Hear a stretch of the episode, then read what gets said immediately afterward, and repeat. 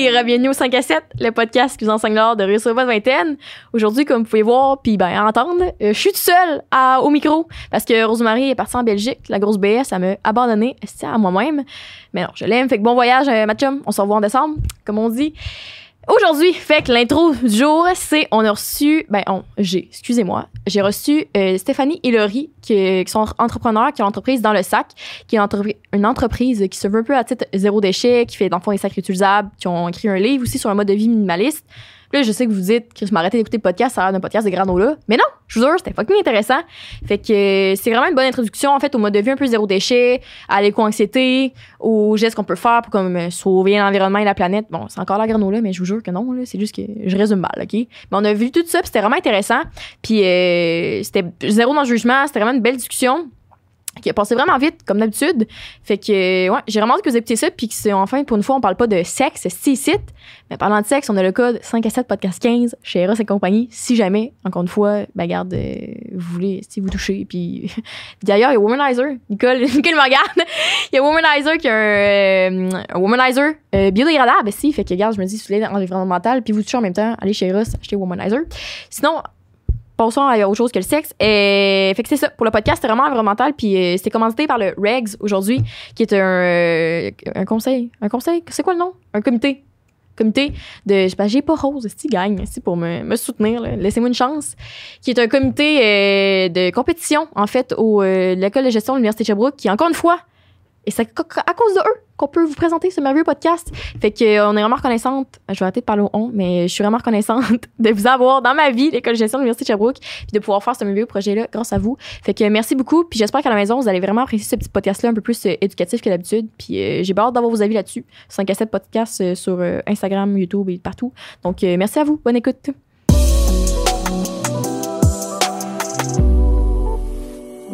Salut les filles. Salut. Merci d'être là. J'espère que ça va bien. Oui, merci à toi. merci, merci, merci, merci. Garde, merci. Euh, aujourd'hui, on vous a invité, comme vous avez vu dans l'introduction, pour parler un peu d'environnement et de parcours zéro déchet et tout et tout. on s'est dit que c'était bien, bien intéressant à aborder, surtout avec la crise climatique qui, va tout tout nous faire crever. Fait que garde. ouais, ça va bien, ça va. Ouais, c'est ça. Sinon, ça va bien. c'est ça. Fait que je vais commencer par parler un peu de votre parcours. Qui vous êtes-vous? C'est temps de faire votre pitch de vente. Donc, faut vous présenter, votre couleur préférée? votre animal préféré? On pas fait de pitch de vente. Oui, non, c'est ça. Euh, ben, en fait, moi et Laurie, on est amis depuis le secondaire, depuis qu'on avait comme 14 ans à peu près. Mm. Euh, donc, euh, on a eu la fibre plus environnementale début vingtaine, je pense. Quand on se recherchait un peu, ouais. Ouais, ouais. On était tous deux, on, on vient d'un parcours assez différent professionnellement parlant. Mm-hmm. moi, j'ai fait un, une technique en design de présentation. Euh, qui touche un peu graphisme, visuel, euh, un peu de tout, si on veut. Euh, puis Laurie a fait beaucoup de choses. J'ai fait beaucoup de cégep, beaucoup d'universités. Je changeais souvent, en fait. Je me recherchais beaucoup.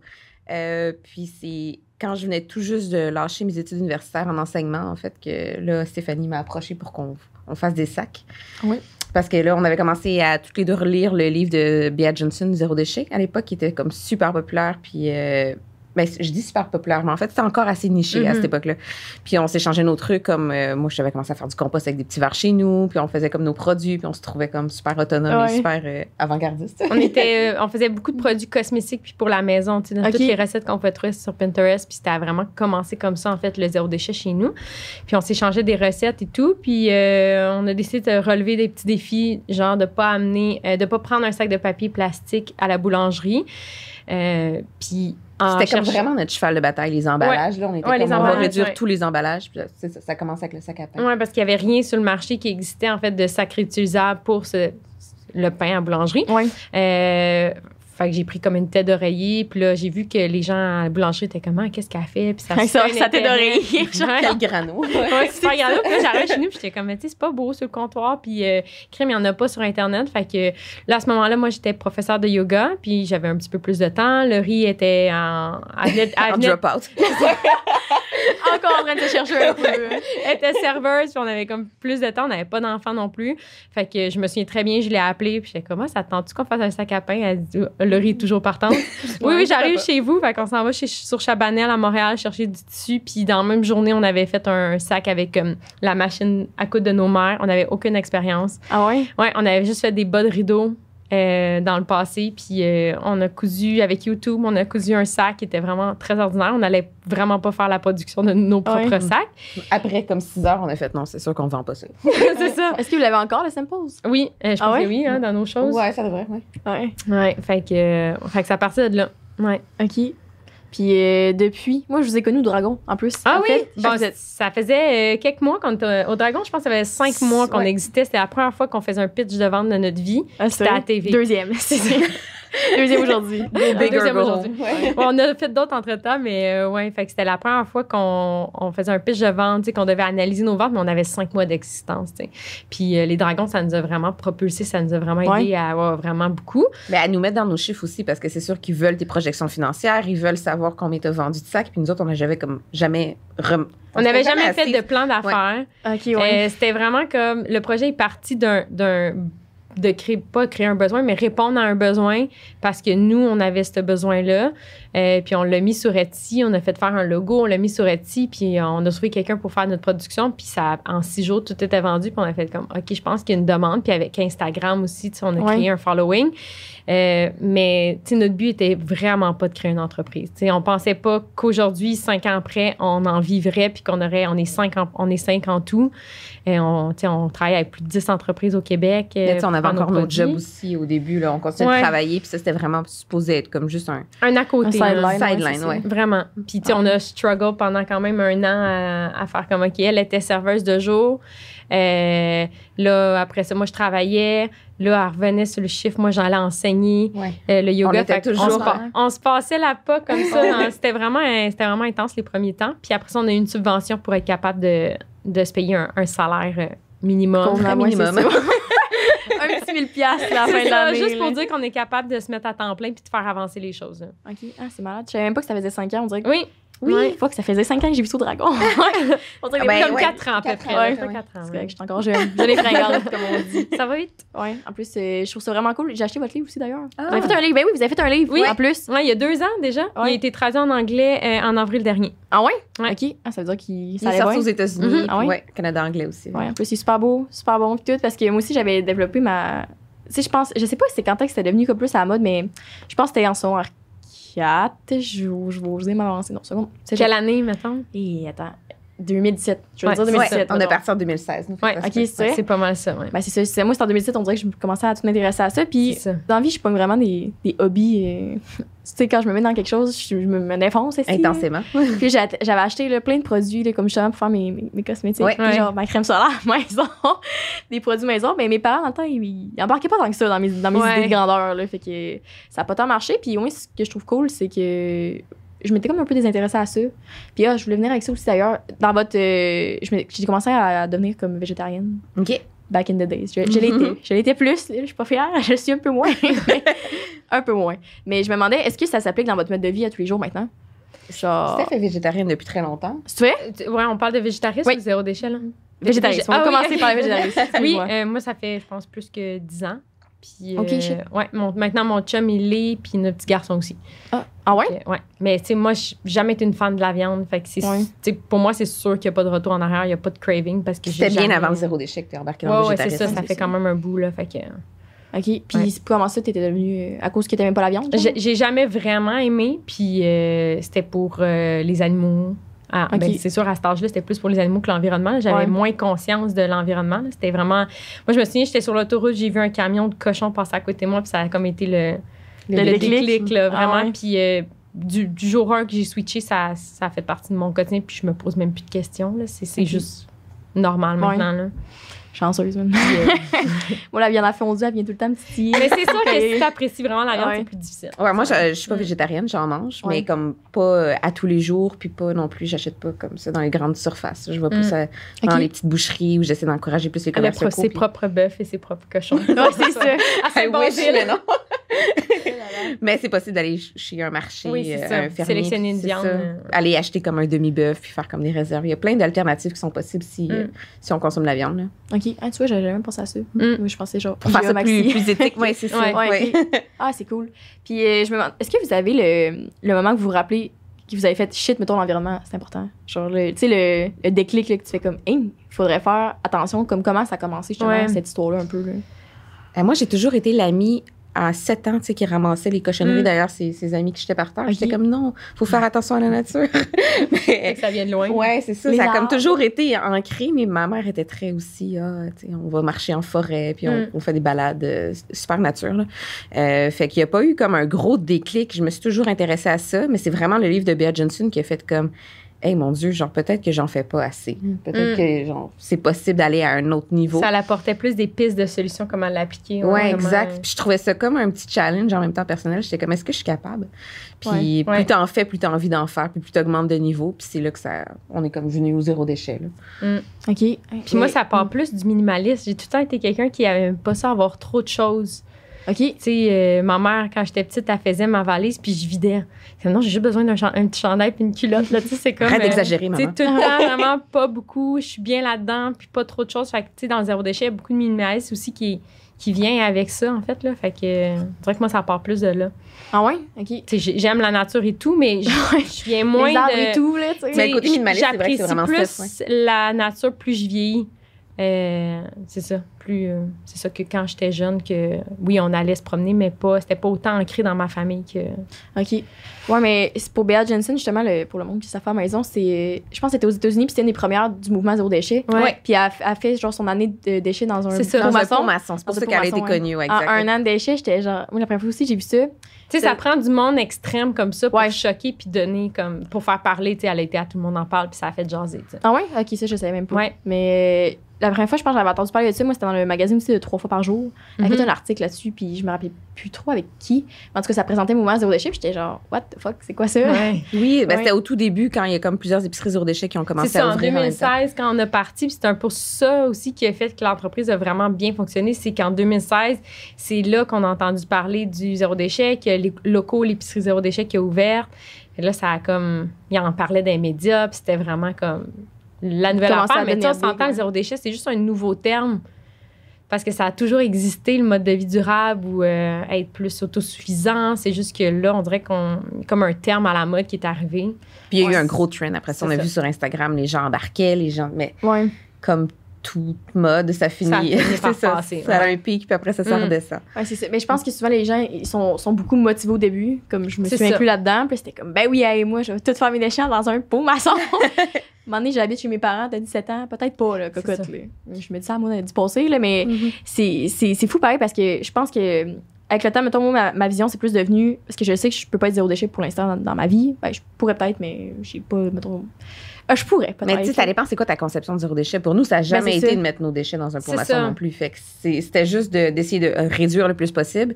Puis, tu sais, c'est plus que juste tes déchets aussi. Ça va avec ta consommation d'eau, ta consommation d'électricité, ce que ta consommation de vêtements, point. Ouais. Ben, c'est ça que je me suis rendu compte. Puis ma définition à moi, c'est plus rendu genre anti-plastique.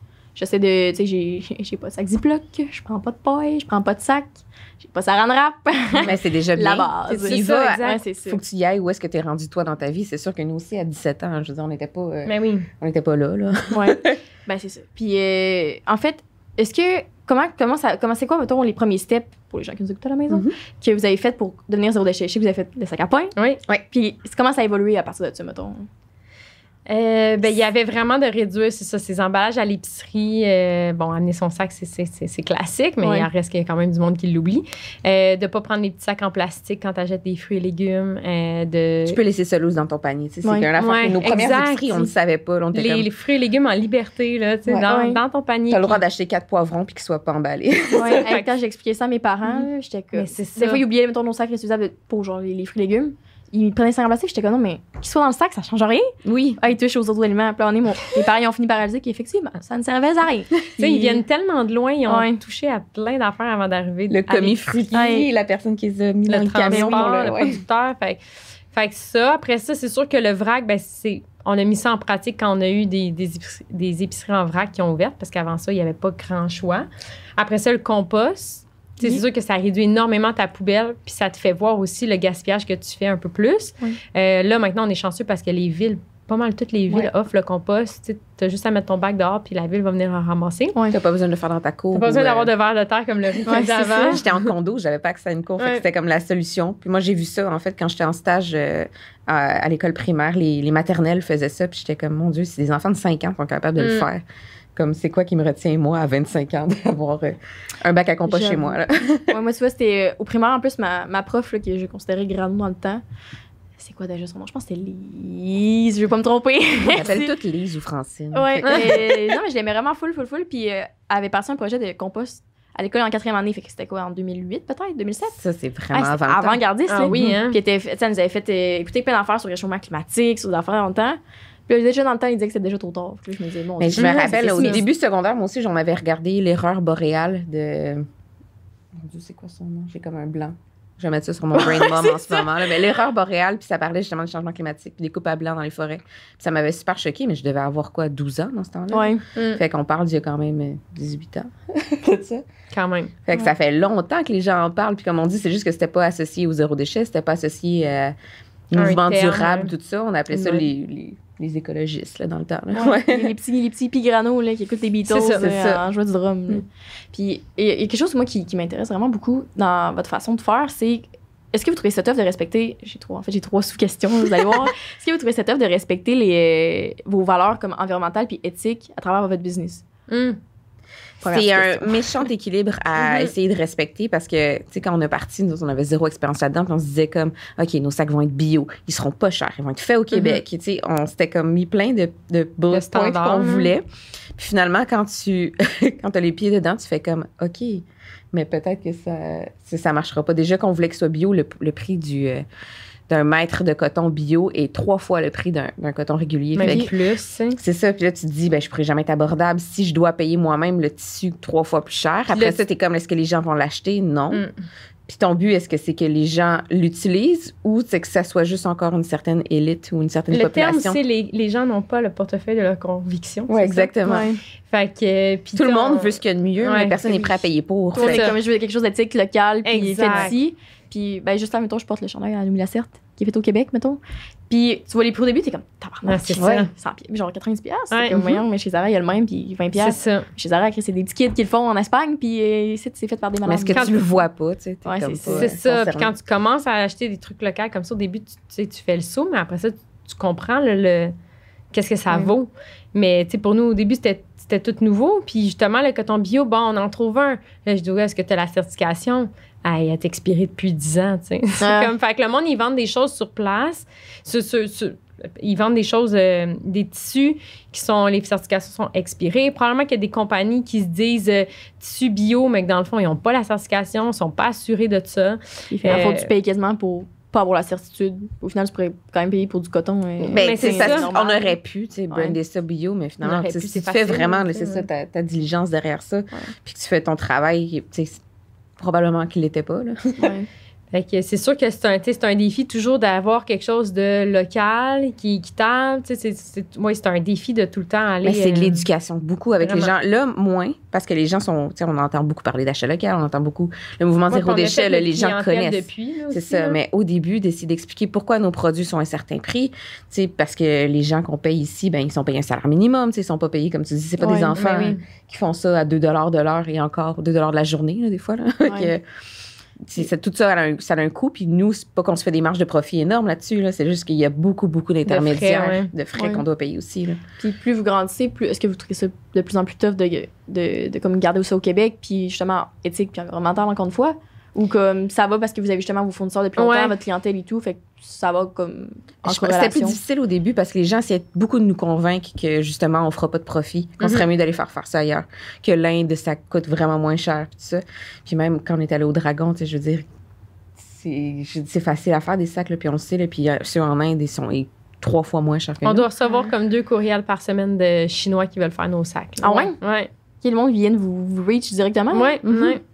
Puis c'est parce que ils ont la production là-bas et tout ça, fait que c'est Ouais. sûr que nous c'était comme un défi de plus, mais maintenant qu'on est vraiment bien ancré, ça fait cinq ans, puis on le sait. On sait que c'est ce qui nous démarque, c'est notre mission d'entre- d'entreprise a nos, on a nos fournisseurs. Au début, on, a, on, on essaie de trouver des bons partenaires. Tout ça, là, on a des bons partenaires. Puis, tu sais, on, on voit que ça, ça fait vivre des entreprises. Puis, euh, Hey, Es-tu le même fuseau horaire que ton fournisseur Oui, aussi? là? ouais. C'est bien plus facile que de Ben, devoir attendre la- en pleine nuit pour appeler puis faire comme, hey, qu'est-ce qui se passe? Fait que créer des démos, euh, tu sais, moi, ça me prend 20 minutes, je vais à la production, OK, je regarde, Ouais. je suis à 20 minutes, tu sais, on peut, on peut en parler. Ajuster ça, c'est- directement. C'est ça, c'est vraiment plus facile. Fait que, tu sais, pour nous, c'est sûr et certain que ça va toujours rester. euh, Puis on crée des emplois ici. ici. Fait que, tu sais, Ouais. C'est comme, on est, on est quand même fiers aussi là, de, Ouais. de le faire. Mais le défi, c'est plus de, euh, tu sais, quand tu grandis, ben là, il y a, y a beaucoup de steps à prendre. Puis à un moment donné, on était juste deux. Là, maintenant, on est rendu cinq, puis ça l'aide vraiment. Mais tout le temps des steps. Puis tu dis, OK, faut que je fasse plus, faut que je mette plus d'argent. Mais j'ai pas d'argent pour engager quelqu'un, puis c'est comme trop de travail, fait que c'était, c'est pas tout- facile au C'est début. tout le temps des steps à prendre puis euh, pour développer le marché puis tout ça. Mais euh, tu sais, on est plus du genre à y aller étape par étape que de voir trop grand. Tu sais, au début, ça a tout le temps été des petites productions, à faire des plus grandes, à faire.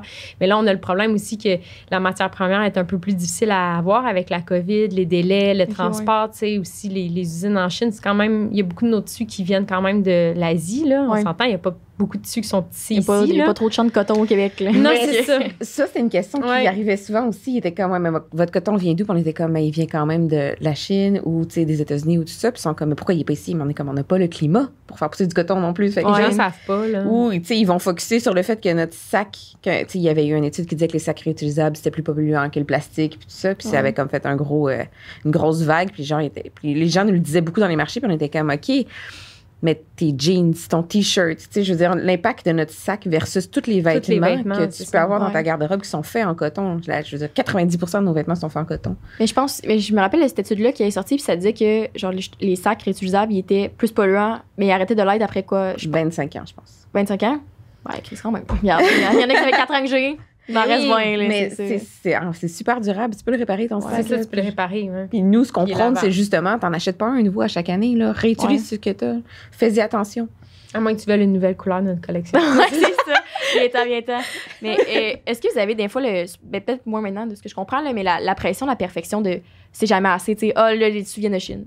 Ah, Mm. si, c'est ça. Là, comme, ah, telle, telle place. On l'avait plus avant, je pense. Ouais, Ouais. on a Maintenant, lâché on- prise sur certaines choses. Je pense qu'on est, on est rendu comme, on le sait comme. Non, Ce qu'on peut, on fait de notre mieux, Ouais. pour vrai. Puis, tu sais, quand on aura peut-être plus de, de ressources ou quand ça sera plus accessible, on va faire encore plus de notre mieux. tu sais, genre, ouais. on va toujours aller essayer de faire de notre mieux. ça n'a jamais été. Fait qu'on a cette paix d'esprit-là de comme.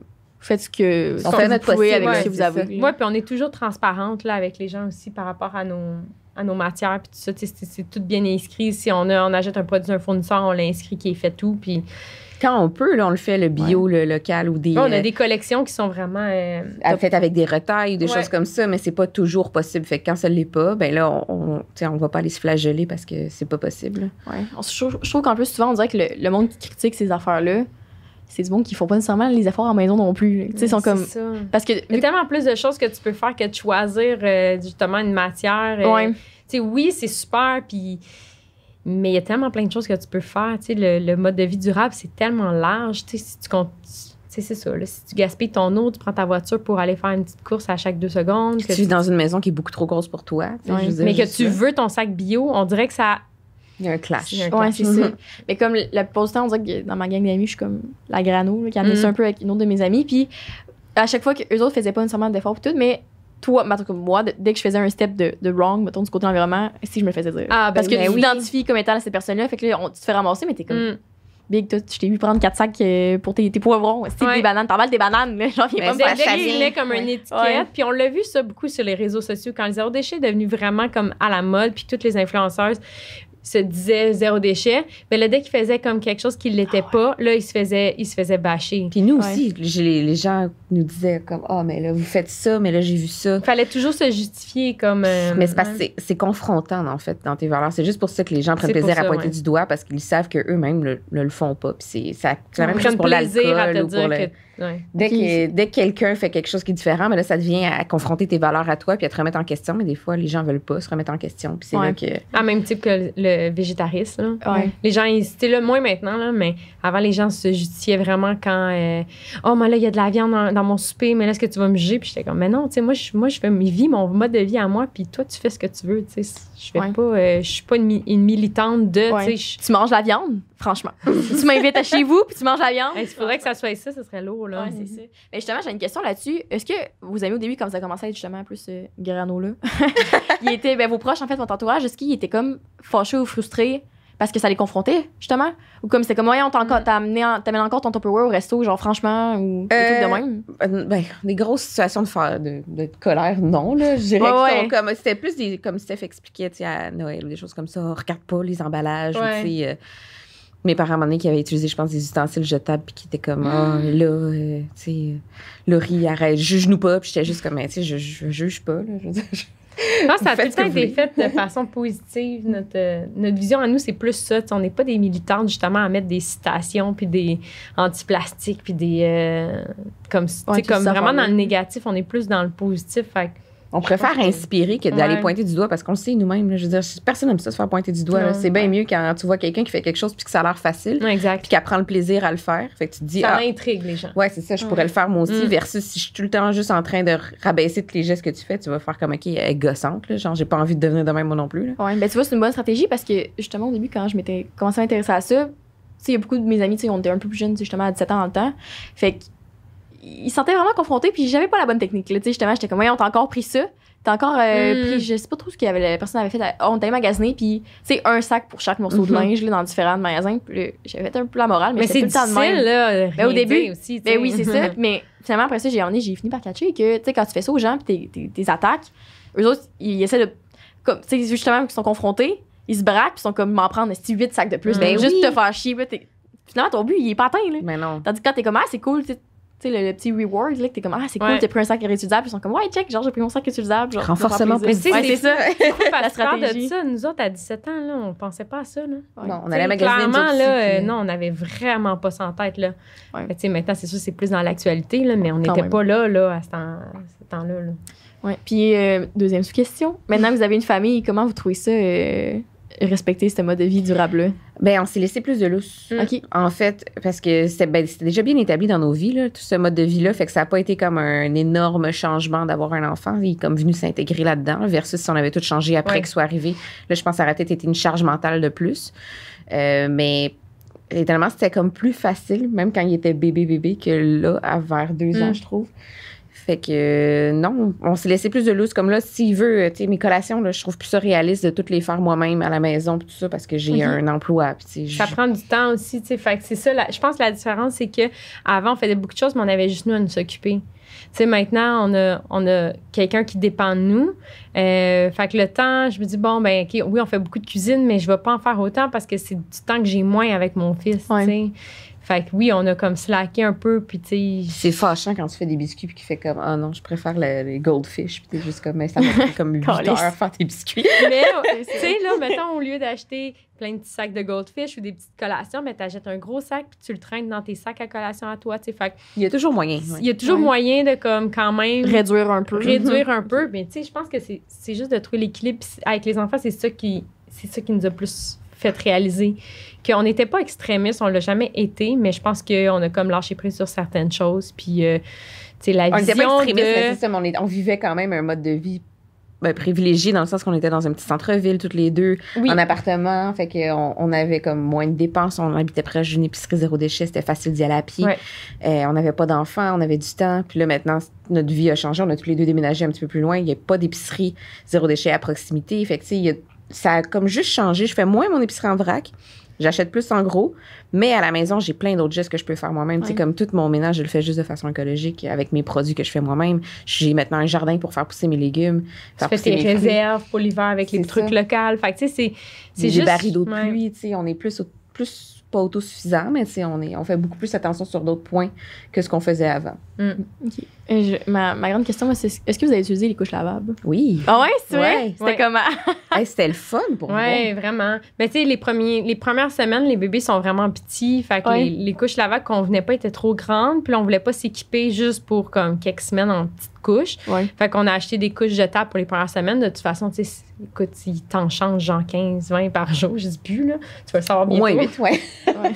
Puis, euh, fait que là, on s'est donné un peu de lousse au début. Puis après ça, quand on a pu, on a switché avec les couches Puis honnêtement, même nos chums ont vraiment trouvé ça facile. Puis C'est euh, tellement une économie. Tu sais, je veux dire, Vraiment. j'ai acheté un gros lot, moi, sur euh, le marketplace pour 100 de couches lavables. J'en avais comme 25. Et maintenant, c'est- en couches jetables, je pense que c'est ce que je paye par deux semaines, le 100 là. Mm. C'est vraiment une grosse économie. Puis pour vrai, c'est pas, c'est pas dégueu parce que euh, tout part au lavage. Tout est soluble dans l'eau au début quand t'es- on les allaitait. Fait que, en tout cas, c'est C'était c'était clean pareil. C'est Ouais, ça, c'est pas, Puis quand pas ils vieillissent, ben, tu mets un petit filet dans le fond. Fait que tu fais juste prendre ton filet puis tu le mets dans la toilette puis tu laves ta couche, dans le fond. Ah ouais. Vraiment- moi, il y avait souvent plus d'accidents avec ses couches jetables qu'il y en avait avec ses couches lavables. Fait que ça me dérangeait moins de changer sa couche lavable que. Puis on se gardait des couches euh, jetables pour quand on faisait des sorties ou en voiture puis tout ça. OK. Ah, Puis on cool. utilisait des lingettes euh, lavables aussi. Euh, des petites lingettes en coton là, pour euh, quand on changeait sa couche, puis on lavait ça en même temps. Ça a l'air pire que c'est pour vrai. Ouais. Ouais. Ben, OK. Ben, c'est ça, tu vois, je pensais avant parce que juste mon père, mon père, le grand expert, il faut, faut croire, parce qu'il y a eu un kid il y a genre 20 ans, moi. puis depuis, il est resté marqué là-dessus. Mais euh, il disait qu'il y avait une raison justement pourquoi on était passé aux couches jetables. Ouais, mais ils ont évolué, les couches. C'est plus Ouais, comme ouais, celle que tu mets avec une petite épingle et puis tu t'amuses à faire comme de l'origami euh, sur ton enfant. Ben, c'est ça que je me réalise maintenant, que quand j'ai vu ça passer, parce que j'étais comme, c'est sûr qu'avant, quand toi, t'étais bébé, t'es en 1960, là, j'ai dit clairement que c'était pas la même technologie qu'aujourd'hui. Non, Mais- clairement. non, là. les Ils gens- avec plein de designs, puis euh, Ils sont c'est- belles, c'est confortable, c'est beau. euh. Ouais, c'est super cool. Puis là, mon- mon- ma, ma troisième question, j'y arrive, c'était justement au niveau de la- l'alimentation. Est-ce que vous avez comme justement des, des trucs, je sais que vous avez un peu abordé ça, c'est comme local et tout. Mais si, si on donne la liste de trucs, ça serait quoi, mettons? Vos meilleurs conseils. Hey, planifie, planifie, planifie. Ah oui. c'est vrai? Ouais. Ouais. On n'est pas toujours bonne là-dessus, tu sais, comme on a des up and down pour la planification, mais moi, j'ai vraiment remarqué que la liste d'épicerie coûte moins cher quand on planifie les repas. T'as pas la charge mentale aussi d'arriver à 5 heures puis de faire comme, OK, qu'est-ce qu'on mange? Mm. Puis tu gaspilles pas parce que tu as déjà planifié ce que tu allais manger en fonction de ce que tu as dans ton frigo, puis en fonction de ce que tu as à passer le plus rapidement possible aussi. OK. Fait que, Fait qu'on a, on a un petit. euh, un petit aide-mémoire là, sur notre site qui est gratuit à télécharger. Puis c'est comme, tu fais la liste des aliments que tu as dans ton fridge euh, à consommer rapidement. Tu fais la liste de tes repas par jour, puis ce que tu as acheté en vrac, puis à l'épicerie. Puis euh, là, l'été, on dirait que moi, je le fais moins parce que l'été, on est plus un peu Ouais. partout. Ouais. On va, on fait des sorties. Euh, moi, j'ai pas beaucoup faim pour faire des gros repas l'été. On mange des trucs du jardin. Fait ça- on a un petit peu plus laqué, mais l'hiver, euh, ça faisait vraiment partie de notre routine, l'automne, l'hiver. euh. OK. Puis euh, le vrac, là, moi aussi, j'étais tombée là-dedans hein, quand j'étais plus jeune un petit peu, mais genre chez Bookborn. Ouais. on s'entend les classiques. Puis le pionnier du vrac. Ouais, c'est ça. Mais qu'il y a beaucoup de monde qui critiquait, encore une fois, des gens que je suis sûre qui prenaient Ouais. leur sac plastique pour emballer leurs bananes. Mais c'est parce que vrac ne veut pas dire zéro déchet non plus. Non, Ben, ouais, c'est ça que je par. Burn, c'est du vrac, mais comme tu as 800 millions de sacs de plastique que tu peux utiliser là-bas. Fait que- Ouais. Puis, ils ne permettaient pas d'amener tes Mm. contenants. Fait qu'il y a une grosse différence entre vrac et zéro déchet. Ouais. Ils ont fini par accepter, par exemple? Oui. Ouais. À force de, de, de taper le chou, là, ouais. Mais c'est qu'il y a beaucoup de monde qui disait que c'était c'était comme hypocrite parce que les trucs qui arrivaient en vrac, ils arrivaient dans les sacs en plastique. Ouais. C'est c'est ça, mais en même temps, je me dis ça. moment Faut que t'arrives d'une façon. Ben, c'est ça. c'est ça que pas j'ai fini par réaliser, dans, dans une boîte en, de déménagement en, plastique non plus. Ouais. Non, mais je Ben, comprends. C'est vrai qu'il y avait eu des reportages qui Oui, disaient oui, que mais c'était comme c'était des des micro petits. paquets. Oui, parce que les biscuits, ouais. Pas tous les aliments, mais oui, j'avais vu des certains. Mais tu sais, même à l'épicerie en vrac, là, j'achetais des, euh, des raviolis, mettons, en- dans le congelé. Dans la section de congelé, Ok. c'était en vrac. Là, on était comme, ah, c'est cool en vrac. Puis après ça, je vois le sac, c'est un kilo. Fait que là, on se disait, ben, tu sais, un gros sac d'un kilo. J'ai dit à mon chum, mais on pourrait aller s'acheter un sac d'un kilo, dans le fond. Ouais. Juste le garder dans notre congélo, tu sais. Fait que oui, il y a des trucs qui sont vraiment gros, mais il y a des choses qui sont quand même plus en petit. Je te dirais qu'il y a des choses qu'on continue d'acheter en vrac. euh, puis le vrac est quand même pratique pour quand tu veux tester des aliments, que tu veux pas t'acheter une grosse quantité. Il y a quand même beaucoup de choses que je continue d'acheter en vrac, tu sais. euh, L'avoine, euh, certaines farines. euh, Ou certains produits qui se retrouvent. Tu sais, des petites compagnies que j'aime qui se retrouvent plus juste Mm. en vrac que dans des épiceries conventionnelles. là. des trucs euh, de base aussi. Mm. Puis sinon, tu sais, comme la farine, vu qu'on cuisine beaucoup, on achète des gros sacs. Euh, Chez Costco. C'est ça. Puis, ouais. Sinon, local, ben c'est ça. L'été, il y a tellement d'abondance. On les donne dans notre jardin. Puis sinon, ben, là, on, là, on est en train de congeler des fraises pour notre hiver. Ouais. Fait que là, c'est pour faire les smoothies, pour faire des recettes. C'est comme un investissement de temps et d'argent. ça. Ça. nous coûte plus cher l'été parce qu'on fait beaucoup de réserves. Ouais. Mais après ça, l'hiver, on en a plein. Il y a comme zéro comparaison entre le goût des fraises du Québec et le goût des fraises Ouais. USA en- qui se trouve en janvier. Là, fait que- En plus, il vient de rentrer chez Costco. Fun fact. c'est Les vrai? fraises Québec, ouais. Ah. Parce qu'il y a des, euh, des Ben- agriculteurs euh, québécois qui ont trouvé un moyen de les récolter super vite. Là. OK. Fait qu'ils peuvent les vendre au Costco en court format. Ben, tant mieux. Ouais. C'est ça, ça, ça change plus accessible. Ouais, c'est ça que mon. Il était comme, yes, les- ils sont bien, bien, les, sont bien belles les fraises des- du Mexique, là, mais il était comme, ils goûtent rien. Mais non, les grosses fraises de, la Californie, là, c'est. euh, Puis là, j'ai une quatrième question qui m'a coupé dans la tête.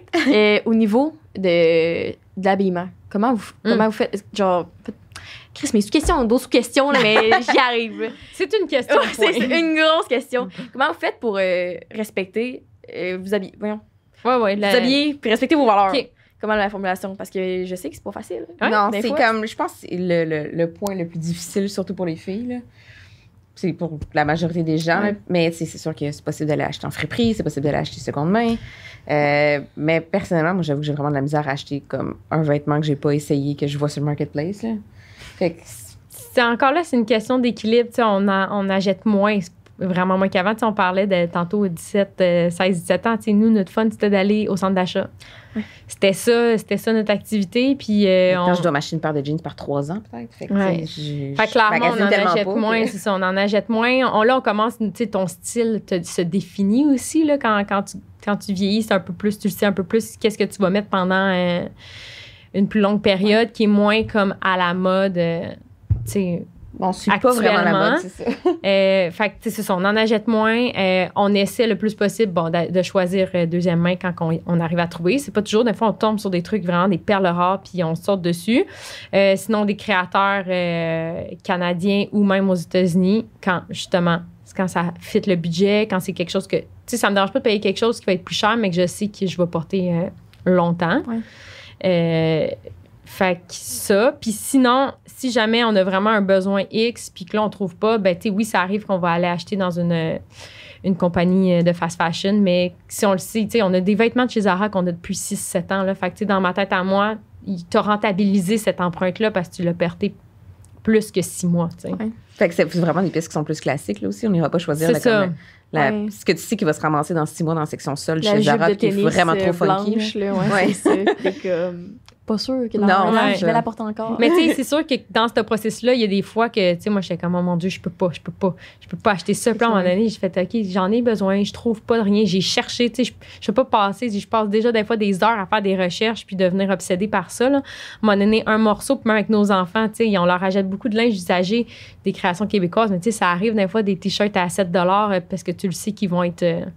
À la garderie. Ouais. c'est ça qui vont finir vraiment euh, sales, Mm. puis des pyjamas, puis de tout ça. Là. Fait que je pense que c'est juste l'équilibre, puis d'acheter moins. C'est toujours ça le, Le le truc. struggle. Là, ouais, Est-ce- de- Mais est-ce que même encore maintenant, c'est de quoi qui, qui vous marque beaucoup, genre la.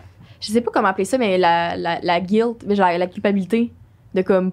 Quand tu, quand tu te dépasses de ton petit chemin d'habitude, comme, hey, t'es comme, hey, j'achète chez Zara. Fait que là, t'es genre. Ben oui, c'est clair Mhm. que je suis pas fière de moi non plus là, quand je vais aller acheter quelque chose là-bas. là. je suis comme, ah, t'es jamais. Personne me voit. Oui, non, mais c'est que c'est ça que c'est quasiment hey, c'est comme, toi la. Non, Ouais. c'est déjà arrivé en plus, le riz, genre avec une baguette de pain emballée à l'épicerie. Hey, c'est toi la fille de dans le sac? Ah, il était Non. 10 h le soir, là. Ouais, C'était c'est fermé, la boulangerie. là, genre. Mais ouais, c'est ça, ça. Ça arrive, nous autres aussi, là, qu'on est juste humain, puis qu'on a comme un besoin qui est là, qui est rapide, puis qui, ou je sais pas, qu'il y a un événement, puis qu'on est comme, j'ai rien qui me fait. Tu sais, comme là, avec la grossesse, je peux pas porter mes vêtements réguliers, là. Ouais. Tout le monde m'a donné du linge, mais j'ai quand même acheté quelques pièces parce que j'irai pas acheter quelque chose à 200 pièces, parce sachant que la grossesse dure comme Ouais. 8 mois, 9 mois. Ouais. Si je ça dure 9, 10 mois.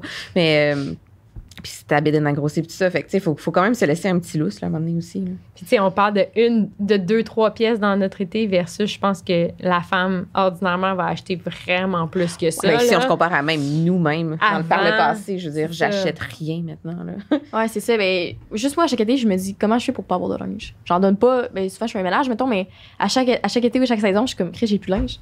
Que, voyons, mais t'as dépensé 400$ pièces l'année passée? Il est où, ce petit linge-là? Mais faire des c'est rotations dans ton garde-robe, Mm. C'est Ouais. ça. Fait que là, t'as l'impression que t'as plus à rien à, à te mettre. Mais tu sais, d'être capable d'avoir des pièces que tu fais des mix and match. Puis là, t'as l'impression toujours d'avoir un nouvel outfit. Tu sais, c'est pas la solution de te dire j'ai plein de linge, je vais en donner. Oh, je me sens bien. Tu sais, j'ai- donné des vêtements, mais tu sais, c'est pas la solution. La solution, c'est vraiment de réduire, tu sais, à la base. Parce, que, les données, ils les friperies sont, sont engorgées, là. Puis après ça, ça finit par s'en retourner en Afrique. Ah ouais? Oui, oui, c'est c'est- euh, C'est vendu impressionnant au voir. poids, ouais. en fait, en Chine. ou, voir euh, les, les, les genres d'entrepôts avec tous les ballots de vêtements qui sont rechippés. Fait que, tu sais, ils sont produits, sont, s'en viennent ici, on les porte, on les reship là. On se donne Ah, bonne conscience ouais. en donnant nos vêtements, mais Ouais. il y a tellement un minime pourcentage qui va être revendu en friperie pour vrai Mhm. Que ça. c'est- Je ne savais pas ça. Ouais, le jour que tu vois ces images-là, tu fais comme, OK, attends, je vais vraiment considérer mon achat maintenant. Ouais, c'est- je pense qu'il y a certes. Mais nous, on avait été visiter Certex, Certex, ouais, à, sur la rive sud. à Brossard, puis on avait vu les montagnes de Ah, de vêtements. là. qui qui avaient pas été qui passaient pas au tri parce que soit que c'est des vêtements qui sont pas assez belles ou tu sais que- qui ont quelques petites taches des choses comme ça puis c'est C'est revendu au poids. Ouais, puis ça retourne. euh, Ah, Ils- font là. quoi en Afrique avec ça? ben, les Ils mettent. portent? Mhm. Puis ça, ça crée un autre problème parce qu'il y a plein de créateurs locaux en Afrique aussi qui font des vêtements plus culturels Ouais. qui sont super beaux aussi, puis qui peuvent pas les revendre leur art parce que là, ben, il y a des vêtements qui arrivent d'Amérique qui sont vraiment pas chers, qui sont vendus au poids. Fait que ça crée un problème d'emploi là-bas aussi. Fait Bon. que je veux dire, la solution, c'est vraiment de nous d'arrêter de surconsommer. Pas là, ce shipper nos, nos Ce problèmes que je trouve en ce moment, c'est que les, les industries de fast fashion, il y a beaucoup de Mais greenwashing, tellement. de green marketing. Les collections conscious. C'est ça. Moi, je que pensais c'est en qu'H&M était éco-friendly. Mais c'est Il y a ça. genre deux ans. Tu sais, ils sont bons là, pour, pour, te, pour, pour Ouais. rendre ça beau. Fait que comment, je me sens un petit peu moins coupable. J'ai acheté quelque chose en coton bio, tu sais, mais c'est c'est à, c'est à réfléchir, mettons. Ouais, c'était à creuser un petit Ouais, peu. c'est ça. Et c'est ça, après, c'est C'est comme la mode, là, le, le, le, le conscious. euh, mm. Conscious living. Mhm. Ouais, mais c'est pas, c'est pas facile. Esti, Surtout que. Ah! Ce que je me demandais aussi, là, beaucoup, c'est. Est-ce que. Qu'est-ce que vous pensez des, des gens, tu sais. On sait que le fast fashion, c'est un peu beaucoup lié au marketing d'influence, là. Mhm. Puis il y a vraiment beaucoup souvent des influenceurs qui promotent des entreprises de fast fashion. Est-ce que. C'est quoi votre avis là-dessus, mettons? Est-ce que vous trouvez ça. Ce qui a Ben, prononcé? notre avis sur les influenceurs? Notre avis Non, non, sur- non, mais sur le fait de promouvoir autant la fast fashion plutôt que, que de choisir de promouvoir plutôt des brands locales ou des trucs un peu moins. Tu Mais parce qu'ils ont quand il y a tous des- leur il y a créneau, là, fait qu'on peut pas full s'avancer sur ça parce que, tu sais, chaque influenceur, affaire, ouais, chaque influenceur a comme son créneau, puis c'est son auditoire, puis tu sais, on est consciente que euh, les trucs locaux, c'est pas pour tous les budgets, puis Mais je pense qu'il y en a beaucoup qui essaient de se donner bonne conscience en se disant euh, comme que tout le monde a un équilibre et un chemin à. à- je veux dire, a Euh, un, chaque petit geste, qu'on n'est pas tous au même point, mais en même temps, il faut comme arrêter un petit peu de se dire ça puis essayer de faire un peu plus d'efforts des fois. Ouais. Parce que c'est comme facile à dire aussi de faire comme ouais, mais là, je suis pas rendue là encore. Mais je pense qu'on connaît pas le juste prix d'un item à cause du fast fashion.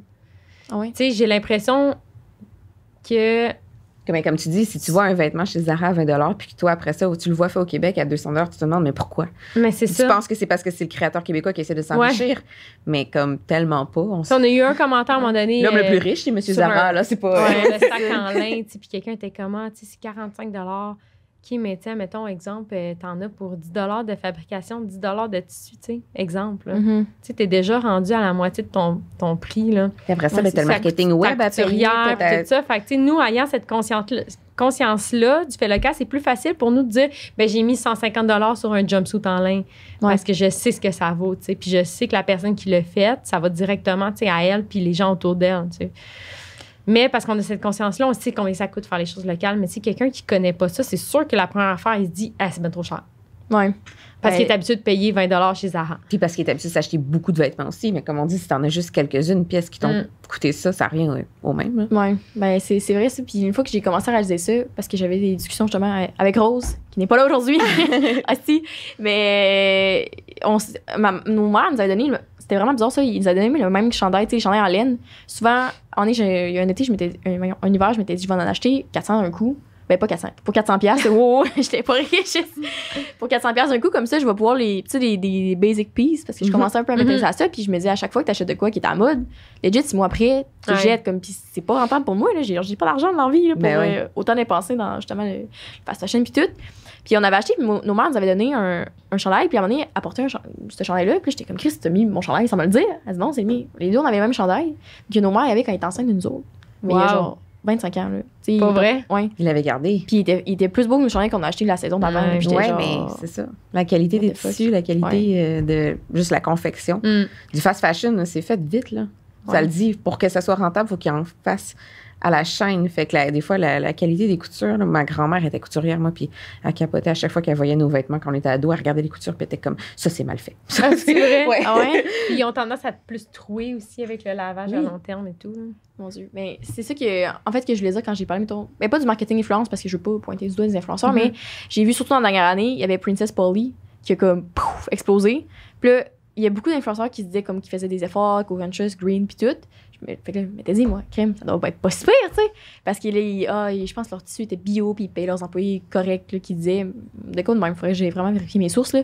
Puis une fois que je m'étais un peu plus informée, tu sais, le monde, il appelle ça Princess Polyester. parce que. Est- c'est un peu comme le polyester recyclé. Je- Ça a l'air écologique, Ouais. mais ça reste du ça polyester. brise pas la chaîne. C'est ça. Puis euh, à un moment donné, j'ai fini par cacher que Chris, quand tu, tu vends un des, des trucs que tu vends quand tu me tournes la pub, puis que c'est qu'il y a des 200 nouveaux arrivages par jour, dis Chris, parce qu'à un moment donné, ils sont pas tant limités que ça dans le stock. Là. Ouais. Je peux pas croire. Puis je vois tout le monde, ça a explosé là-dessus, c'est devenu super populaire. Fait que je me dis, à un moment donné, quand tu fais exploser des brands de fast fashion parce que ça leur donne autant de visibilité, t'as pas un peu de culpabilité, là, pas de la culpabilité parce que c'est pas bon de se sentir coupable, mais genre une petite réflexion qui pousse à ça. Genre, Mais on n'a pas toute la même éducation Ouais. sur le sujet aussi. Fait que je pense qu'il faut faire attention. On peut pas juste comme blâmer puis Mais faire non, mais c'est ça. Parce que je comprends que c'est une. Tu sais, il n'y a, pas non plus d'entreprise, justement, euh, mettons souvent locale ou éthique, qui ont les, les moyens de se Les payer moyens d'envoyer un influenceur. c'est ça. Mhm. Sais, même, euh, justement, ben, nous, la avec Noble, elle a envoyé ça ben, à des gens de- d'influence, mais ça lui coûte fucking l'argent parce qu'elle fait pas. ça. Déjà qu'elle fait pas tant de profit avec ses pièces, puis là, Mm. elle les donne. Fait, on dirait que dans le même temps, c'est comme. Comme plus tu réalises, je trouve que quand tu t'intéresses au sujet de l'environnement, t'es dans un cercle vicieux, tout le temps, comme la plupart des sujets. Fait que c'est ça qui est tough, tu Puis sais. sur les réseaux sociaux, c'est tellement facile de dire un peu n'importe quoi aussi. Fait que, tu sais, Mm. il faut vraiment aller faire après ça ses recherches Ses aussi. Même nous, on hein. pourrait dire en tant qu'entreprise un peu n'importe quoi. Il n'y a pas de police qui va venir vérifier oui. ce qu'on dit. Sais, comme on parlait des certifications, qui va venir vérifier que tu as vraiment une certification, tu sais? J'avoue. Hey, je mets pas une brand écho.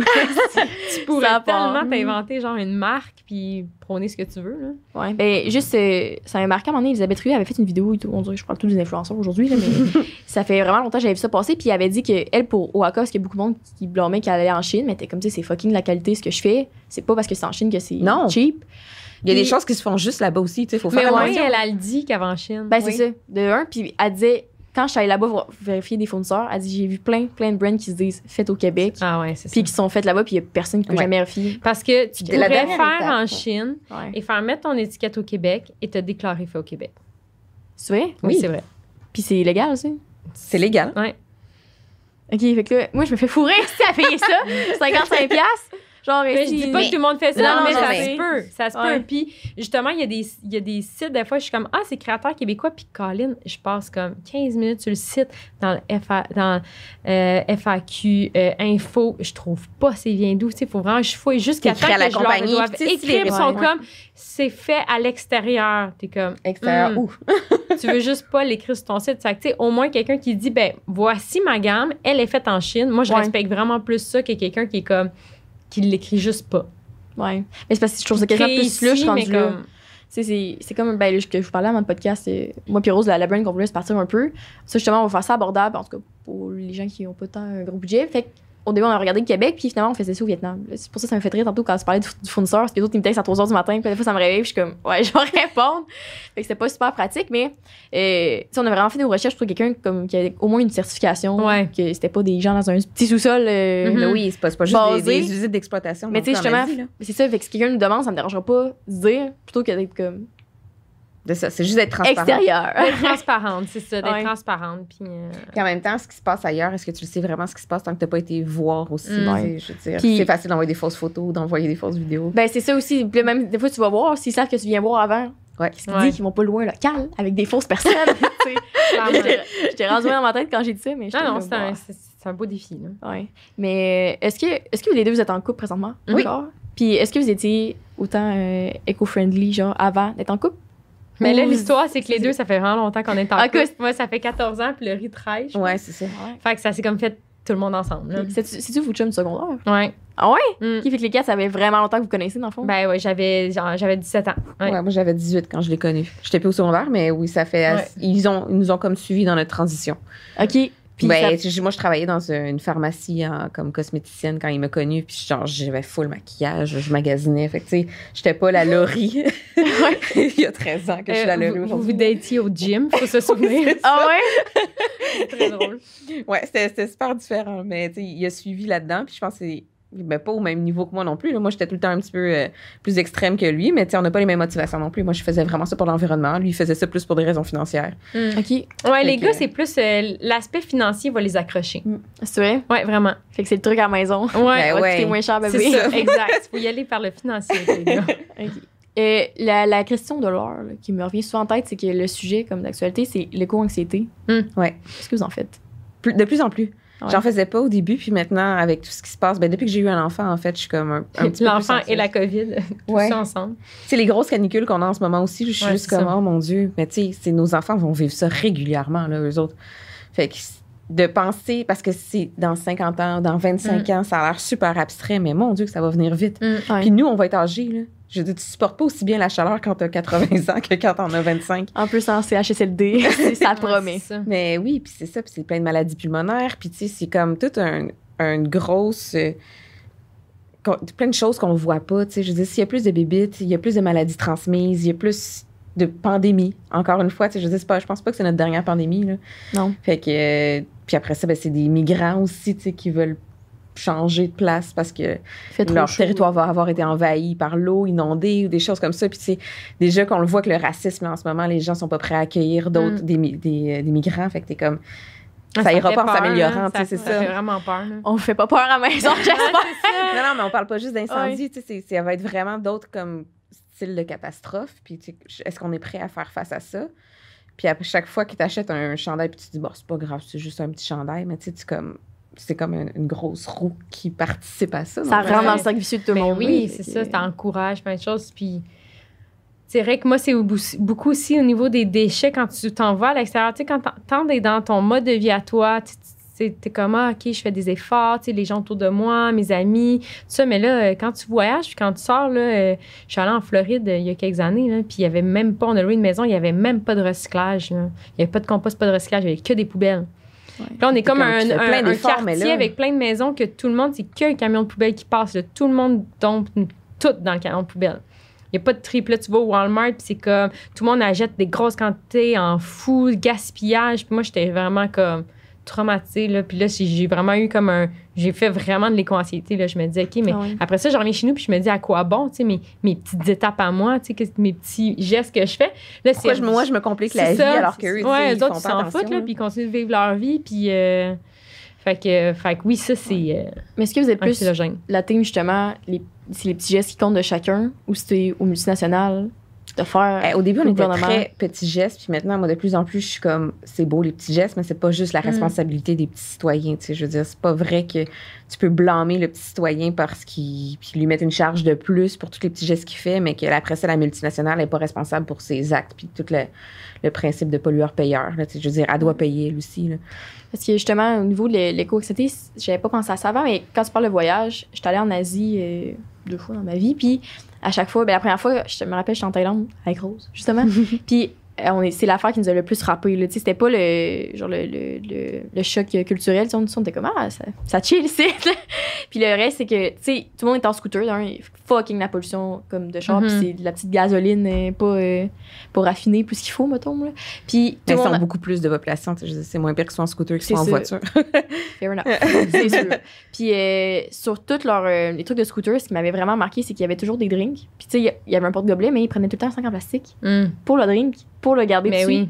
Mais il y avait tellement de déchets partout. Puis, tu sais, là-bas, il n'y a pas d'eau potable. Vraiment, c'est ça d'ailleurs, c'est de quoi qui m'a vraiment marqué qu'au Québec, on était fucking chanceux d'avoir de l'eau au resto. Genre, juste de pouvoir prendre de l'eau en dessous du robinet. Parce que mhm. chaque fois que j'ai voyagé, peu importe, même au Costa Rica ou je sais pas trop. Mais on est privilégié de pouvoir faire juste tous ces petits gestes. Ben, vraiment. Je veux dire, en Afrique, ils n'ont pas le choix. Ils n'ont pas d'épicerie en vrac. Là, je veux dire. Ben, en Afrique, là, je veux dire. mais c'est vrai que c'est un clash. Là, puis moi, je me suis en Indonésie, les gens étaient en bateau, puis tout le monde pitchait leurs déchets dans l'eau. C'était comme normal. Là. C'est un flash, là. Tu fais comme, ah! wow, OK. Euh, c'est une question d'éducation aussi, de, de mode de vie, de. Ouais, ouais exact. le de ressources, de, de, ouais, de bouteilles d'eau qu'on a achetées, parce que même avant ça, c'était. On, on veut pas trop se compliquer mais on était comme, OK, on avait la bouteille d'eau Swell, justement. Puis là, tu sais, c'était pas tant grand, fait qu'on s'achetait une jour, puis ça, ça revenait. Là, il fallait avoir des petites pastilles pour purifier l'eau, parce que si tu prenais l'eau du robinet, ah ben oui. t'avais mal au ventre. mm. en tabarnak. Ouais, en voyage, dans des endroits même, tu prends plus de bouteilles, justement, à cause de ça, c'est sûr. Ben, c'est ça. Puis là, à chaque fois, je me disais, tabarnak. Je me... Ben, moi, justement, je me sentais coupable parce que j'étais. Ouais. Mais après ça, je voyais ça, je me disais, OK, mais nous autres, là, au Québec, là, avec nos pailles utilisables, puis nos, nos pots de paille chez Starbucks, là, ça mm. change rien au final là, quand euh, en Asie ici ils prennent euh, toute la population qui jette autant de déchets on dirait que quand tu commences à penser à ça je me dis ouais, c'est ça. ça finit plus. Mais tu sais je veux dire ça a l'air impressionnant comme ça aussi puis mais en même temps est-ce qu'ils ont des aussi grosses maisons qu'ici? Est-ce qu'ils consomment autant de vêtements que nous? Tu sais je veux dire nous il y a plein de déchets qui sont juste cachés ici là. on a l'air d'être bons mais on refile notre pollution ailleurs aussi beaucoup là. Fait que on n'est pas je pense qu'on on essaie de comparer une pomme puis une poire en même temps. Oui, on voit les déchets, mais tout le reste, ouais, c'est ça. Euh, Nos usines sont faites ailleurs, les produits pharmacologiques, mettons, c'est tout fait en Inde. Fait que là, c'est super polluant ailleurs. Fait que oui, on arrive à avoir un, à atteindre nos Un objectifs de aussi, déficit. Ben, c'est ouais. ça, c'est c'est parce qu'on fait juste tout chipper notre production ailleurs. Fait que notre pollution est, est ailleurs. hein. On la Mais- voit pas. Justement, c'est ça que des fois, quand, quand je me mets à penser loin, Mm. là, puis je me dis, tu sais, je travaillais au McDo back in the days, là, à 17 ans, justement. Puis euh, ce qui m'avait vraiment frappé, c'est qu'à chaque jour, là, surtout l'été, quand on avait tout le temps les rushs, là, on faisait environ 60 poubelles. Puis au McDo, on fait aucun recyclage, là. Je dis à la maison, Ouais, tu sais, c'est- à part genre les grosses boîtes, là, mais il y a tellement de petits trucs. Puis eux autres, avant, il y avait la politique, t'es chef de coiffeur, tu le jettes. On est quelqu'un avait échappé une boîte de sauce, puis il y a peut-être 200 sauces là-dedans, toutes chez les sauces. Puis j'étais genre, tabarnak. Même si les sauces est emballé. oui, oui. Oui. Oui, oui. Même si après ça, tu pouvais les laver, là, non, parce que ça a touché à terre, même si on passe la c'est 40 fois par jour. Là. Parce que ça, me, ça, me, ça me provoquait vraiment dans le temps. Surtout quand je commençais à essayer d'être éco-friendly, puis c'était genre. Ah, nous, on avait, je me rappelle, on avait aussi échappé tous les ustensiles qui sont déjà emballés individuellement. Ils sont Mm. emballés dans une boîte, dans un sac en plastique, emballés individuellement. Vous avez échappé à terre. Ma mère, je Ouais. les jeter. Là, je le dis aujourd'hui, je les avais pas jetés. ok? Je m'étais dit, fuck that, là, Chris, c'est genre 500. euh, Si, si, il serait pas emballé, que je comprends. Ouais, 500 fourchettes, là. En tout cas, fait que je pense pas que personne est mort à cause de moi. là. Mais je pense à C'est ça. à puis je cause de toi, la COVID. Non, c'est ça. Ah, si. Fuck. T'es allé en Chine, c'est revenu chipper. Je me disais, mais ça va où ces déchets-là, genre? Sur sin- Sincèrement, Ouais. je me disais, il y a pas de dépotoir chez nous. Comme tant que ça au Québec, que genre, je passais à côté en ligne, je me suis dit, what the fuck? Ben, c'est caché, là, tu mets ça au chemin, puis c'est comme. Ben, c'est ça. Ben oui, récemment, pas, pas un appris- dépotoir dans un quartier résidentiel, Ouais. là, fait que ce que tu vois pas. Mais quand, c'est ça, quand je voyais des images un peu, que tu sais, des fois, tu vois des images, tu les évites, tu regardes, puis ça, tu sais, justement, on les chip ailleurs. Puis récemment, en plus, j'ai appris que, vous allez me confirmer si vous savez ça, c'est enfoui dans le fond de l'eau. Sa poubelle. là. Genre, ils, ils- des déchets, des fois, parce qu'il n'y a plus de place sur les continents. Genre, les, les places, fait qu'ils ont commencé à les crisser dans l'océan. Mais Ouais, pas, je- pas au Canada. Non, non, non. Ok. Non, non, mais non. Ok, là, je- Surtout pas. Surtout pas au Canada. Fait que. Oui, mais il y a plusieurs pays aussi qui ont commencé à mettre, qui disent, c'est bon, on les veut plus, vos déchets. là. Nous aussi, on n'a plus Ouais. de place. hein. Mais je pense qu'il y a un article justement dans le COVID qui savait ça, qu'il y a un bateau qui savait plus où aller. Qu'il y avait juste des déchets parce qu'il était comme tout le monde Mhm. refuse. Fait que tu fais quoi avec? Tu reviens ici? Ben, ça, ça a été ça le problème avec le recyclage dernièrement aussi, parce que là, je pense que c'est la Chine qui avait dit justement le, votre recyclage qui, Mm. qui est impropre, on le veut plus. Parce que, tu sais, je veux dire, tu vas mettre ton contenant en recyclage qui n'a pas été lavé, puis tout ça, fait que ça reste, c'est un plastique là, qui est contaminé, puis qui va aller contaminer tout ce qui a touché autour. Puis ça, c'est. Qu'il faut les laver, les trucs. il faut laver ces choses. Oui, oui. Ça, puis les gens font comme, ouais, mais là, j'utilise de l'eau pour mon recyclage. Ouais, mais c'est vraiment moins pire que d'aller avoir à aller extraire du pétrole, qui ça aussi utilise de l'eau, puis après ça, le transformer pour qu'il devienne du plastique. Ça, c'est encore plus polluant là, que ton 15 secondes de robinet que tu vas avoir pris pour euh, laver ton recyclage. C'est vrai. Mais est-ce que vous avez. Je sais que c'est nouveau, mais est-ce que vous avez des trucs pour gérer ça un peu, pour vous autres, l'éco-anxiété? De comment, tu sais, quand tu penses trop, tu fais comme, on va mourir là. Sous Non, mais je si je m'en vais dans mon jardin. là, je suis Ouais. comme. OK, j'ai mes légumes, mes affaires. Des fois, de retourner comme. Se reconnecter avec se la nature. reconnecter petit dans la nature, on dirait que moi, moi, ça m'aide, là, mais. Se mettre en mode un peu action-solution aussi. Qu'est-ce que toi, ouais. tu peux faire? Là? Tu peux tu juste tu freeze, puis tu fais comme, ah non, on va tous mourir, justement. Puis tu fais rien.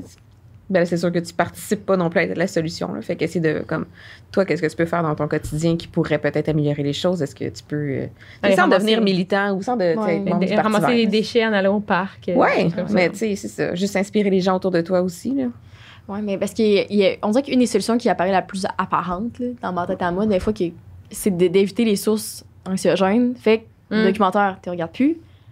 Puis l'information, tu plus sur les réseaux sociaux parce que tu désabonnes des comptes qui te stressent, mais en, même- en même temps. Ben, je sans fais- se mettre la tête dans le sable, c'est sûr que tu Ben, n'as pas besoin ouais, non plus d'aller te mettre non c'est- plus le nez dans ton ta pense que, tout toujours ça qui, qui me contrebalance parce qu'une fois que je prends conscience de ça, comme le. C'était quoi le documentaire là, euh, avec les poissons?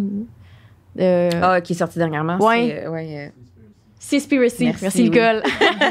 c'est ça. Puis une fois que je l'ai comme commencé à regarder, puis à un moment donné, je me suis dit, waouh, pas là. Genre. Mais les documentaires sont là pour choquer aussi, Ouais. pour Ouais. te faire réaliser des choses. Fait que c'est sûr que c'est poussé à l'extrême.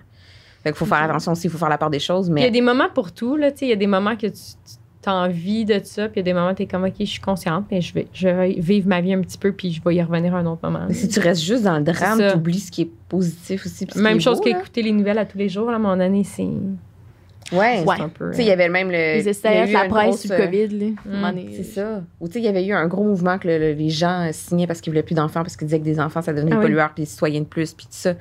Je suis d'accord que chaque personne sur Terre pollue, mais en même temps, je veux dire, une personne qui n'est pas conscientisée peut polluer tellement plus que juste un, un simple être humain. Fait que je me sentirais, je m'empêcherais pas d'avoir des enfants parce que c'est tellement une source d'espoir. Puis en même temps, il y a plein de gestes maintenant que je fais pour mon garçon, tu sais, que je faisais Qui pas lui va avant, donner là. un citoyen Ben éduqué. oui. Oui, c'est ça. Fait que, il y a- il y a la part des choses à faire tout le temps aussi là-dedans. là. Mais justement, par rapport à ça, est-ce que vous avez pensé à adopter? Est-ce que Euh, c'était une source de comme conflit avoir un enfant ou ça a jamais été un petit. Non. non. Ah, parce Mais quand j'étais jeune, je me disais, ah oui, l'adoption, mais après ça. L'adoption, de ce que je j'ai pas fait vraiment de recherche là-dessus, mais ça me semble assez compliqué aussi. Ouais, ouais. C'est, tu sais, il y a beaucoup de monde qui voudrait adopter, tu sais, qui en, soit qui sont pas capables ou euh, homosexuels, mais que c'est vraiment compliqué, là. C'est pas. Ouais. euh, Puis même là, j'avais vu Ouais. un documentaire. Ben non, mais je dis ça, je, Ouais, je me ouais. suis pas informée sur le sujet, j'entends juste qu'est-ce que les gens ils m'ont dit. Euh, mais non, moi, ça n'a jamais été même une réflexion de. Mais ça, c'est vrai, j'avais jamais pensé à ça aujourd'hui que. Moi, ça a toujours justement été une de mes sources de motivation de- d'adopter quelqu'un d'autre, mais tu sais, il y en a d'autres là, Mhm. Mhm. pour l'environnement. Mais c'est vrai que j'ai jamais pensé que si t'éduques quelqu'un avec des bons gestes et tout, ça peut donner un nouveau Ben story oui, plus que ben oui. Roger, 56 ans, qui m'insulte sur TikTok. Arrête! Fait que Ben non, oui, vraiment. Nos gars sont super bons maintenant, puis c'est juste naturel pour eux. C'est comme, ils ont été élevés comme ça. Fait que pour lui, ben, tu fermes la lumière quand tu quittes une pièce, puis tu, tu ramasses tes déchets, puis les choses vont. Il sait qu'il comme il y a des choses qui vont au compost, à la poubelle, puis d'autres au Ils ont deux ans et demi, ils sont capables de classer leurs déchets. Oui, on prend une ça. marche, il est comme Regarde la belle fleur, maman, je vais l'accueillir là. Il est meilleur Ah, que Roger, cute. 55 ans. Ouais, Ouais. exact. Ah, mais c'est bizarre parce que juste quand tu viens de parler de fermer la lumière, ça, ça a été un combat avec mes colocs. Là, parce que ils n'ont pas pris l'habitude de fermer la lumière. Puis mon père m'a toujours justement éduqué de même. que C'est Mm. fou, pareil, si tout passe par l'éducation. ouais. Plus justement on fait le podcast, puis on se rend compte de ça pour le style trois quarts des affaires dans la vie. Puis, mettons, mes colocs, c'était un combat de tous les jours. Puis là, à un moment donné, je me suis demandé, voyons, pourquoi je m'acharne? Parce qu'il la ferme pas, là, le style lumière. J'avais même mis des post partout. Mais c'est des automatismes. Dans l'appart. ouais. Puis, à un moment donné, j'aurais expliqué, t'es comme non, mais je m'en calais, c'est de laisser la lumière ouverte, puis ça change rien. Parce que moi, j'avais dit, très bonne comparaison pour vous à la maison, c'est est-ce que quand tu quittes une pièce, tu laisses le robinet couler toute la Mhm. journée? Ben c'est comme non, c'est ça. pourquoi? Parce que tu gaspilles. Ok, mais l'électricité, c'est pareil. Pareil, Chris, ça part de quelque Parce part. que là. c'est, tu le vois pas, c'est pas Ouais. tangible. Encore une fois. Ben, Mm. c'est ça. Puis une fois que j'ai dit ça, ben, il a ferme un peu plus qu'avant. C'est ça. T'as- t'as- Un Tu peu le payes plus. au final. Ouais, aussi. c'est ça. Ouais, Ça va sur ton compte d'hydro. ouais. c'est une autre affaire, ça. Hey, J'avais oublié tantôt en parlant de vêtements. Est-ce qu'il y, a une- il y aurait une collection de vêtements dans le sac qui s'en viendrait un jour? Ou, euh, C'est le rêve de Steph, mais. Non, c'est vrai? non, mais euh, non, non. euh, on a comme des créateurs qu'on a, tu sais, qu'on a découverts, puis on, on les encourage, tout ça, mais je pense que chacun a comme sa, sa vision. Si un jour Ouais. il y aurait quelque chose, ça soit une association avec quelqu'un, euh, je pense que nous, on est comme vraiment. euh, notre créneau est vraiment plus les sacs, puis. On s'y connaît Ouais. pas en vêtements, c'est trop difficile. ouais, c'est Ouais. comme c'est vraiment plus compliqué, tu sais, les tailles, les. euh, La gestion d'inventaire de, de Ouais. ça, des couleurs, des tailles. de- Mais tu sais, s'il y a une, euh, plus une, une collab avec quelqu'un d'autre, ça serait plus Ouais, ça, en fait. Ça serait cool. Pour les gens qui nous écoutent, ça serait super. Ouais. voilà. Eh ben, merci beaucoup, les filles. Ben, Ça merci de m'avoir jeux. Si, euh, attends, j'ai oublié de résumer les conseils à la maison que j'ai vraiment trouvé cool. En fait, c'est pour ça que je vous avais invité au début, parce que je trouve que vous avez vraiment une belle vision de tout ça, comme, tu sais, pas moralisatrice, encore une fois que j'ai dit, puis mettre l'impact sur justement réduire, puis se concentrer sur soi. Mhm. Je trouve que c'est vraiment des trucs qui pourraient euh, aider les gens à la maison qui veulent faire un petit effort de plus. Puis fait que merci beaucoup. De vous êtes, vous êtes prêtés au jeu. D'avoir aujourd'hui avec moi. On n'a pas, on n'a pas joué à Clou. Ça nous a La game! plaisir. Fait que c'est ça. Fait que merci. Puis c'est le temps de se plugger. Si vous voulez vous mettre euh, vos réseaux de- dans le sac. Insta- Instagram, euh, dans le sac. Euh, YouTube, on a plein de vidéos, astuces euh, pour un mode de vie durable. On a un on a un blog sur notre sur site notre web. site, dans le sac.co. Ouais, avec Notre- plein de recettes. avec plein de euh, recettes. je prends pour. euh, je fais mon nettoyant. Il y en a dans notre livre aussi. Notre livre euh, minimal pour un mode de vie durable euh, disponible un peu partout et sur notre site. Ouais, parfait. Puis euh, moi, je vous rappelle comme d'habitude qu'on a le Patreon du 5 à 7 podcast qui s'appelle le 5 à 7 podcast. Si vous voulez avoir les épisodes en exclusivité. Puis en même temps, ça nous encourage. euh, ben, le Rose n'est pas là, mais ça m'en- ça m'encourage moi aussi, puis Rose aussi. Puis euh, nos réseaux, c'est le 5 à 7 podcast sur Instagram, comme d'habitude. Si ça vous tente d'aller vous abonner, ben, vous êtes les bienvenus. Puis mon réseau personnel à moi, c'est jessica.roux. Fait que merci beaucoup, à la semaine prochaine.